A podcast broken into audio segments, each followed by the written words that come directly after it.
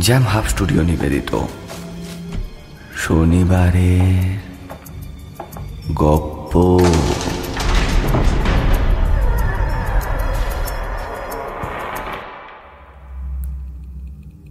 প্রতি শনিবার রহস্য রোমাঞ্চে ভরপুর গল্প দিয়ে সাজানো আমাদের শনিবারের গল্প শুনতে। সাবস্ক্রাইব করুন আমাদের YouTube channel Jam Hub Studio সঙ্গে থাকুন, শুনতে থাকুন।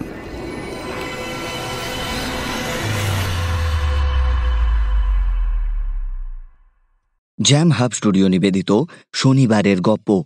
এই সেগমেন্টে আজকের গপ্প। কেয়ার টেকার রচনা অয়ন দাস। নির্দেশনা ও গল্প পাঠে আমি, ইন্দ্র। আবহ সংগীত ও স্পেশাল এফেক্টে কৃষ্ণেন্দু। শুরু হচ্ছে আজকের গপ্প। কেয়ার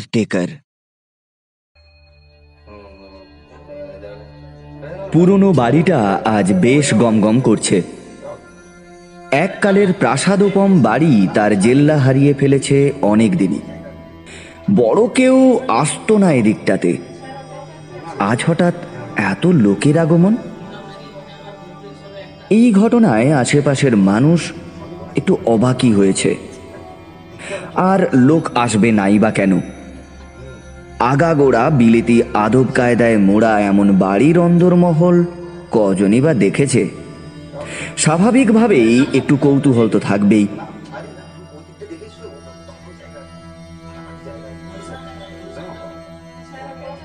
ভিড়ের মধ্যে একজন বেশ নাদুস নুদুস গোছের বেটে খাটো মানুষই বেশি তৎপর দেখা যাচ্ছিল। তিনি হলেন যোগুবাবু। এই অঞ্চলের নাম করা প্রমোটার।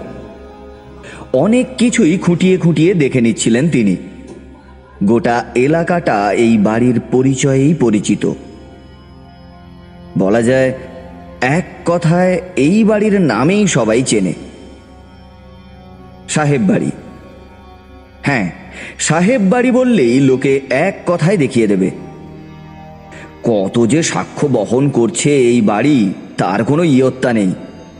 শোনা যায় একবার নাকি স্বয়ং রবীন্দ্রনাথ ঠাকুরও এই বাড়িতে রাত্রি যাপন করে গেছেন।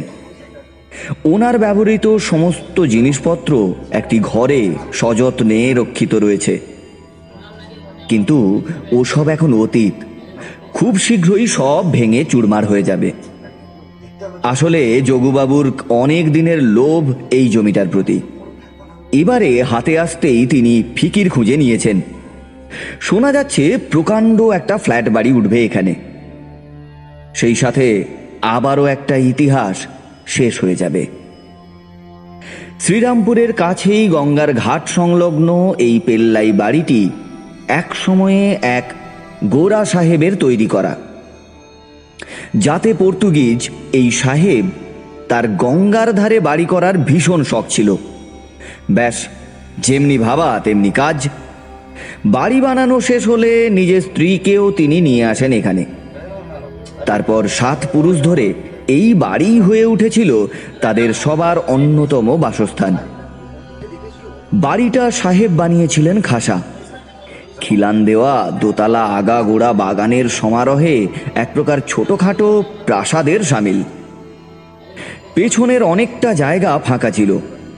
সেখানেই চিরশয়ানে সাহেব, মেম এবং তার উত্তর পুরুষের অনেকেই শায়িত এমন করার কারণ অবশ্য বলা যেতে পারে মায়ার বন্ধন।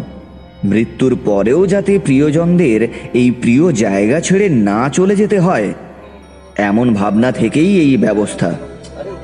অনেক ছোট বড় কবর সেখানে থাকায় চট করে কেউ খুব একটা প্রবেশ করতে সাহস পেত না। ফলে চোর ডাকাদের উপদ্রব তেমন একটা নজরে পড়তো না এখানে।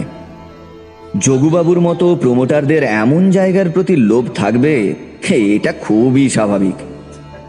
তাই অনেক দিন ধরেই তিনি তককে তককে ছিলেন। শেষে আজ শৈশাবুত সেরেই ফেললেন। তাই আজ এত লোকের সমাগম। এত ভিড়। আনন্দের অতিসাহ্যে ওনার স্থূল দেহ নিয়ে মাঝে মাঝেই প্রচণ্ড অট্টহাস্যে ফেটে পড়ছিলেন। আর ঘরের এক কোণে বসে কেয়ারটেকার লক্ষণ সাপই মনমরা হয়ে বসে বসে ঝিমুচ্ছিল। বেচারা, এত দিন এই বাড়ি, বাগান সব আগলে আসছিল। এবার বোধ হয় তারও ছুটি। সে যতই যোগুবাবুর সান্ত্বনা বাক্য থাকুক না কেন, লক্ষণ সাপই জানে, এখানে ফ্ল্যাট উঠলে তার আর বিশেষ কোনো কাজ থাকবে না। এতদিন এই সাহেবি বাড়ি দেখাশোনা করার গুরু দায়িত্ব ছিল তার কাঁধেই। বছরের পর বছর শুয়ে থাকা কবরের মানুষগুলো যাতে শান্তিতে ঘুমোতে পারে, তার তদারকির ভারও বহন করে এসেছিল সে। বাগানের প্রতিটা গাছের যত্ন করা। তার পেছনেও তার কম অবদান নেই। এখন সেসব আর থাকবে না। সবুজে ঘেরা সাহেবি বাড়ি, ভেঙে চুড়ে বড় ইমারত হয়ে ইট, কাঠ, পাথরের জঙ্গলে ভরে উঠবে। সেসব ভাবতে ভাবতে বাড়ি মুখ হলো লক্ষণ সাপুই। একটু হলেও তার কষ্ট হচ্ছে আজ। এতদিনের পুরনো লোক সে। আর মাত্র কটা দিন। তারপর তারও ছুটি।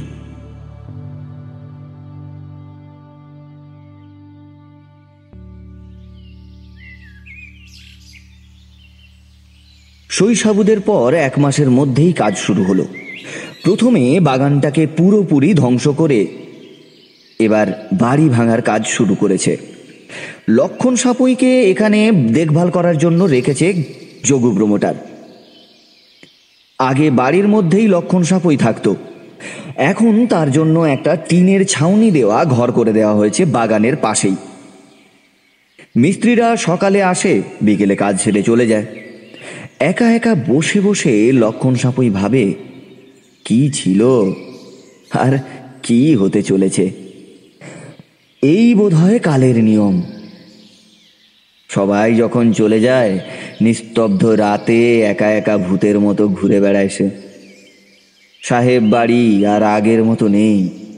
সেই জৌলুস অনেক আগেই হারিয়েছিল। থাকার মধ্যে একটা স্ত্রী বলতে তবু কিছু ছিল। একটা পুরনো গরিমার ছাপ অন্তত গায়ে লেপা ছিল তার। কিন্তু এখন এখন আর সেসব কিচ্ছুটি নেই। শাবল আর গাঁতির কোপে সর্বাঙ্গে এখন ক্ষতের দাগ বহন করছে সেই সাহেব বাড়ি। লক্ষণের মাঝে মাঝে বড় কষ্ট হয়। হাত বুলিয়ে দেখে, যেন কোমায় চলে যাওয়া রোগীকে পরম যত্নে মমতা মাখিয়ে দিচ্ছে।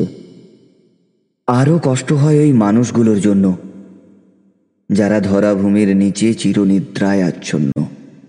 তাদের পূর্বপুরুষের প্রিয় বসত বাড়ির এমন পরিণতি দেখে লক্ষণকে যেন প্রশ্ন করে তারা, পারলি তো না আগলাতে, তবে কিসের মোহে পড়ে আছিস হ্যাঁ? সত্যি, বড্ড স্বার্থপর সে। কটা টাকার জন্য এখনও পড়ে আছে তার অতি প্রিয় জায়গাটার অন্তিম সংস্কার দেখতে। কিন্তু পেটের দায় যে বড্ড বড় দায়। উপায়ও নেই যে। এই বুড়ো বয়সে কি বা করবে সে? অগত্যা যতদিন না ঘাড় ধাক্কা দিচ্ছে এখানেই থাকতে হবে তাকে।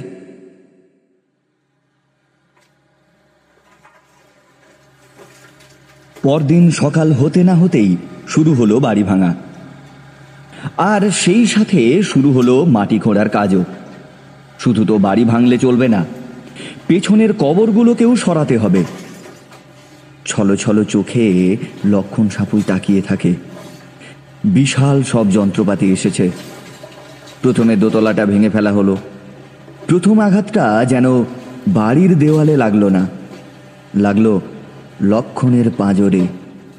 হ্যাঁ লক্ষণ সাপুই তার পাঁজরে যেন সেই ব্যথা অনুভব করল। তার আর কি? সে তো সামান্য কেয়ারটেকার। কিন্তু এতগুলো দিন এই বাড়িকে আগলে এসেছে সে। এই বাড়ির প্রতিটা ইটে যেন তার মমতার ছোঁয়া রয়েছে। আজ সেই ইমারত চোখের সামনে ভেঙে ফেলতে দেখছে সে। তার মনটা বড়ই ভারাক্রান্ত হয়ে পড়ছে আজ। বাড়িটার চেহারা বড্ড আঘাত দেয় তাকে। তিনতলা বাড়ি আজ ন্যাড়া হয়ে দাঁড়িয়ে। পেছনের কবরগুলো তুলে নতুন করে মাটি চাপা দিয়ে দিয়েছে। বিকেলে যে পাখির দল বাগানের বড় বড় গাছগুলোতে আসতো, তারাও আজ ঘর ছাড়া হয়ে কোথায় যে চলে গেছে, কে জানে। সন্ধে হয়ে আসে। অন্ধকারের মধ্যে আকাশের দিকে হাঁ করে তাকিয়ে বসেছিল লক্ষণ সাপুই। হঠাৎ একটা সরসর করে আওয়াজ হতেই চমকে উঠল লক্ষণ। ব্যাপার কি? কুকুর বেড়াল আগে অনেক ছিল, কিন্তু কাজ শুরু হওয়ার পর কেউ এদিক মুখ হয় না। তাহলে আওয়াজটা থেকে এলো?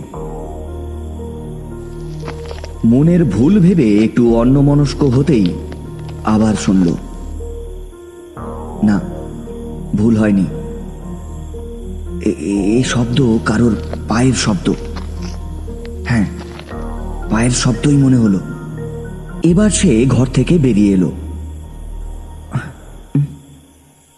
না, কেউ কোথাও নেই। একটা না ঝিঝির ডেকে চলেছে। আর মৃদু জ্যোৎস্নায় সাহেবী বাড়িটাকে যেন গলা কাটা লাশের মতো দেখাচ্ছে। লক্ষণ সাপুই বাড়ির বাইরেটা একটু এদিক ওদিক ভালো করে দেখল। না, কোথাও কিছুই নেই। কিন্তু আওয়াজটা সে স্পষ্ট শুনেছিল। একটু অবাকি হলো এবার। যাকে চোর ডাকাত তো আসবে না। কেনই বা আসবে এখানে? নেওয়ার তো আর কিছুই নেই। এই ভেবে ঘরে ঢোকার উপক্রম করে পেছন ফিরতেই শিউরে উঠে দুপা পিছিয়ে এলো সে। একটা লোক। হ্যাঁ একটা লোক তার দরজা আগলে দাঁড়িয়ে। কালো জুব্বা পরে টুপিটা এমন ভাবে মুখটা ঢেকে রেখেছে যে কোনোভাবেই বোঝার উপক্রম নেই। সভয়ে প্রশ্ন করল লক্ষণ সাপুই। আগে কি চাই? কাজ তো অনেকক্ষণই শেষ হয়ে গেছে। কিছু দরকার ছিল কি? লোকটা নিরুত্তর। ওভাবেই ঠায় দাঁড়িয়ে রইল। লক্ষণ সাপুই এবার সাহস করে একটু এগিয়ে যেতেই একটা দীর্ঘশ্বাস ফেলল কালো জব্বা পরা লোকটা, যেন অব্যক্ত কোনো কষ্টে জর্জরিত। কি ব্যাপার? লক্ষণ আবার জিজ্ঞাসা করল কারে খুঁজতেছেন বাবু? আমারে বলেন, আমি আমি লক্ষণ কে কেয়ারটেকার এখানকার। এবার অল্প মুখ তুলল লোকটা। মৃদু জোছনায় একটা ভয়ঙ্কর ফ্যাকাশে অবয়ব মুহূর্তে দেখতে পেল লক্ষণ। আর তা দেখে হাড় হিম হয়ে গেল তার। এমন মুখ কারও হয়? মরা মানুষের মতো ফ্যাট ফ্যাটে সাদা। বেশ ভয় ভয় করছিল লক্ষণ সাপুয়ের। কি মতলবে লোকটা এসেছে এখানে? কে জানে? এবার এক পা এক পা করে লোকটা এগোতে লাগল। লক্ষণ ভয়ে ভয়ে পিছিয়ে আসছে এবার। তারপর হঠাৎ থেমে গেল লোকটা আর জিজ্ঞাসা করল বড় শান্তিতে ছিলাম। আমার ঘুমটা ভাঙিয়ে দিলি যে বড়। এমন গুরু গম্ভীর আবেগ শূন্য গলায় লোকটা বলল লক্ষণ থতমত খেয়ে প্রথমে কিছুই বুঝতে পারল না। আর তাছাড়া উচ্চারণ যেন বড্ড সাহেবী। সব কথা বোঝাও গেল না। লোকটা এতক্ষণে আরও এগিয়ে এসেছে। লক্ষণ রীতিমতো ভয় পেয়ে চেঁচিয়ে উঠল কি চাই আপনার? কি চাই? কারে খুঁজতেছেন উত্তর না দিয়ে লোকটা একইভাবে এগিয়ে আসতে লাগল। তারপর হঠাৎ ভীষণ সাহেবী উচ্চারণে বলে উঠল বেশ খবরের নিচে ঘুমিয়েছিলাম। পিস অ্যান্ড পিস বাট সে তোদের সহ্য হলো না। বাড়িটা নিয়েও শান্তি হলো না তোর, শেষে আমাদেরও তুলতে হলো। এবার লক্ষণ ঘামতে শুরু করেছে। কবরের নিচে মানে? কি বলছে লোকটা? তার মানে কি? না না তা কি করে হয়? এসব কি চোখের ভুল নাকি সত্যি তেনাদের খপ্পরে পড়ল আজ লক্ষণ। জায়গাটায় বড্ড বেশি থমথমে ভাব। চারিদিকে যেন অসম্ভব রকম নিস্তব্ধতা। এক পা এক পা করে পিছিয়ে যায় লক্ষণ। ঘেমে নিয়ে উঠেছে সে। চেঁচিয়ে উঠল সে। এই এই কে তুমি? কে কে- কারে চাই? এই কে কে তুমি কে? আমি কে? তুমি জানো না। কে কে তুমি? এতদিন তাহলে কার কেয়ার করছিলে তুমি? আমি এই বাড়ির মালিক। এবার লক্ষণ রীতিমতো ভয় পেয়ে গেছে। এ কার পাল্লায় পড়ল শেষে কিছু বুঝে ওঠার আগেই লোকটা এগিয়ে এসে খপ করে লক্ষণের হাতটা ধরলো। আর তখনই দেখল লক্ষণ। কি সাংঘাতিক। ওটা তো হাত নয়। কোনো চামড়া নেই, মাংস নেই। কালচে ছোপ ধরা একটা কঙ্কালের হাড় মাত্র। ঘটনার আকস্মিকতায় চমকে পিছিয়ে এলো লক্ষণ। লোকটা এবার চিৎকার করে উঠল। হ্যাঁ,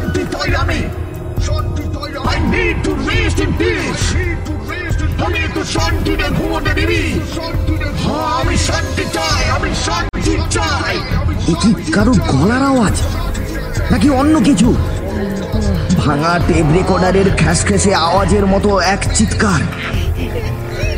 মৃত মানুষ জেগে উঠেছে যে এর চেয়ে সাংঘাতিক বোধ হয় আর কিছুই হয় না।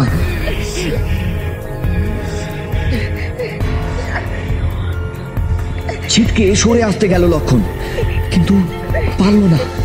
লোকটার হাতের নাক পাশে আটকে লক্ষণ ছটপট করছে। ছাড়িয়ে নেওয়ার হাজার চেষ্টা সত্ত্বেও সে পারছে না। লোকটা এখন অবশ্য আর লোক নেই। লোক বলাও চলে না। একটা নরকঙ্কাল জেগে উঠেছে। একটা কর্কশ গলার স্বর কোথা থেকে বারবার প্রতিফলিত হয়ে ঘুরপাক খাচ্ছে তার কাছে।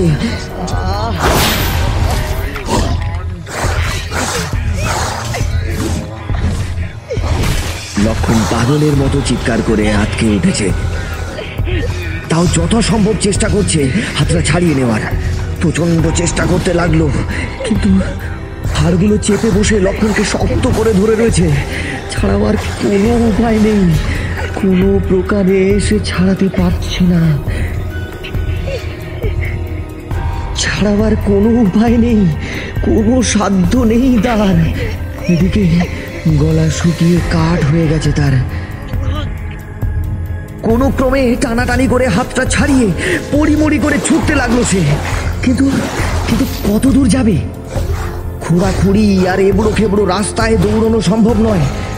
তবুও তাকে পালাতেই হবে। আর ওদিকে পেছনে দুহাত প্রসারিত করে এগিয়ে আসছে সেই নরকঙ্কাল পাশবিক চিৎকারে রাতের অন্ধকার খান খান হয়ে যাচ্ছে। কিন্তু কিন্তু এ কি? সে দৌড়তে দৌড়তে বাড়ির পেছনে কবরস্থানে এসে পড়েছে।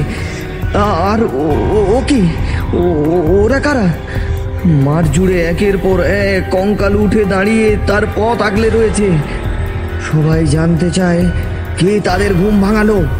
তারা ক্রমশ দল ভারী করছে। এক থেকে দুই, তারপর পাঁচ, দশ, এমনকি হাজারো সহস্র নরকঙ্কাল মাটি ভেদ করে উঠে আসছে। শান্তির ব্যাঘাত ঘটায় তারা হিংস্র হয়ে ধেয়ে আসছে যেন। সব কটা কঙ্কাল এগিয়ে আসছে তার দিকে। সে যে ছিল এই বাড়ি, বাগান, সবের রক্ষী। আজ তার উপস্থিতিতে ওদের শয়ানে বাধা পড়েছে। ওরা কি ছেড়ে কথা বলবে? হাড়ের খটমট শব্দ যেন কানে তালা লাগিয়ে দেয়। পালাবার কোনো পথ নেই, কোনো উপায় নেই এখন। বুড়ো বয়সে এইটুকু দৌড়েই হাঁপাতে হাঁপাতে জীব বেরিয়ে এসেছে। বুকের কাছে বড্ড ব্যথা অনুভব করছি লক্ষণ। আর যেন পারছে না।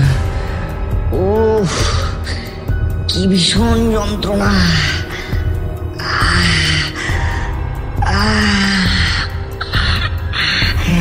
এবার সে তাকিয়ে দেখে, এক যোগে সেই কঙ্কাল বাহিনী তেড়ে আসছে। কোনো নিস্তার নেই আর। এরপর পাশবিক উল্লাসে সবাই ঝাঁপিয়ে পড়ল লক্ষণ সাপুইয়ের ওপর। ততক্ষণে এক ফালি মেঘ এসে জোছনার সবটুকু শুষে নিয়ে নিকষ অন্ধকারে ডুবিয়ে দিয়েছে সব দিক। আর কিচ্ছু মনে নেই তারপর লক্ষণের। সকালে উঠে শরীরটা বেশ হালকা লাগছিল লক্ষণ সাপুইয়ের। আগের রাতের ভয়াবহতার কথা ভেবে এখন একটু অবাক লাগল তার। কবর থেকে সাহেবের জেগে ওঠা আর সর্বোপরি তাকেই দোষারোপ করা কেমন যেন অদ্ভুত ঠেকল। এ কি করে সম্ভব? যাই হোক, আস্তে আস্তে উঠে বসল সে। তারপর একটা শোরগোল শুনতে পেল। তাকিয়ে দেখল কিছুটা দূরে একটু ভিড় হয়ে আছে। তাই দেখে এগিয়ে যেতেই বুঝতে পারল একটা কিছু ঘটনা ঘটেছে। সবাই তাই নিয়েই আলোচনা করছে। এক দুজনকে জিজ্ঞাসাও করল, কিন্তু কারও কোনো ভ্রুক্ষেপ নেই। সবাই সামনে কিছু একটা দেখতে ব্যস্ত। ভিড় ঠেলে লক্ষণ এগিয়ে এলো। কিন্তু কাছে গিয়ে যা দেখল, তাতে বিস্ময়ে হতবাক হয়ে গেল সে। মাটিতে পড়ে আছে একটা দেহ। চোখ দুটো ঠিকরে বেরিয়ে আসছে। কেউ যেন প্রচণ্ড আক্রোশে গলা টিপে মেরে ফেলেছে। আর সেটা তার নিজেরই মৃতদেহ। তাহলে? তাহলে যে কি সেটা বুঝতে লক্ষণের বেশি সময় লাগল না। ধাঁ করে আগের রাতের সব ঘটনাগুলো তার মনে পড়ে গেল। সেই নরকঙ্কালের দল একের পর এক উঠে আসছে কবর ভেদ করে। না, আর যেন ভাবতে পারছিল না সে। গতকাল রাতে শেষ মুহূর্তে সাংঘাতিক ভয় পেয়েছিল। এবং সে এমনই ভয় যে তার প্রকোপে নিজের প্রাণটাই ত্যাগ করতে হয়েছিল তাকে। সবাই বলা বলি করছে, আরে, এ তো লক্ষণ সাপুই যোগু প্রমোটার নিজেও এসেছিল। সে সব দেখে বিচলিত হলো না, বরং খুশিই হলো। যাক, এতদিনের আপদ বিদে হলো। লক্ষণকে রাখা অনেকটা কর্তব্যের খাতিরে। তাছাড়া পুরনো লোক হাজারো বায়না। আবেগ আঁকড়ে পড়ে থাকতো। অনেক ব্যাপারই ছিল না পাসান্তর যদিও সামান্য কেয়ারটেকারকে নিয়ে তার অত মাথা ব্যথা ছিল না কিন্তু তবুও তাকে রাখার ব্যাপারে যোগুর অত ইচ্ছেও ছিল না। যাই হোক, এবার নিশ্চিন্ত, নিজের দলের কোনো একটা ভালো লোক এখানে রাখা যাবে। তবে এমন আকস্মিক মৃত্যুতে পুলিশের ঝামেলা থাকবেই। সে যাই হোক, ম্যানেজ হয়ে যাবে। কারণ এই অঞ্চলে তার প্রভাব কিছু কম নয়। এদিকে লক্ষণ সবটাই দেখতে পাচ্ছে আর বুঝতেও পারছে। তার নিজের বলে তো আর কেউ নেই। কাজেই তার শোকে তার মৃতদেহের ওপর চোখের জল ফেলাতেও কেউ আসবে না। কিন্তু সত্যিই কি তাই? হাওয়ায় ভাসতে ভাসতে নিজের সূক্ষ্ম দেহটা নিয়ে সে যখন কোনো এক না ফেরার দেশে চলে যাচ্ছে? সেখানে কালকের দেখা ওই অবয়বগুলো সবাই তাকে হাতছানি দিয়ে ডাকছে। ওরাই তো তার এতদিনের সঙ্গী, তারাই নিজের লোক। ধীরে ধীরে ভাবনা চিন্তাগুলো সংকুচিত হয়ে আসছে। যাদের কেয়ার করবার জন্য সে এতদিন নিয়োজিত ছিল, আজ তাদেরই দলে শেষমেশ ভিড়ে গেল সে। শুধু ধ্বংসস্তূপের মধ্যে একা দাঁড়িয়ে রইল ভাঙা চোড়া সাহেব বাড়ি।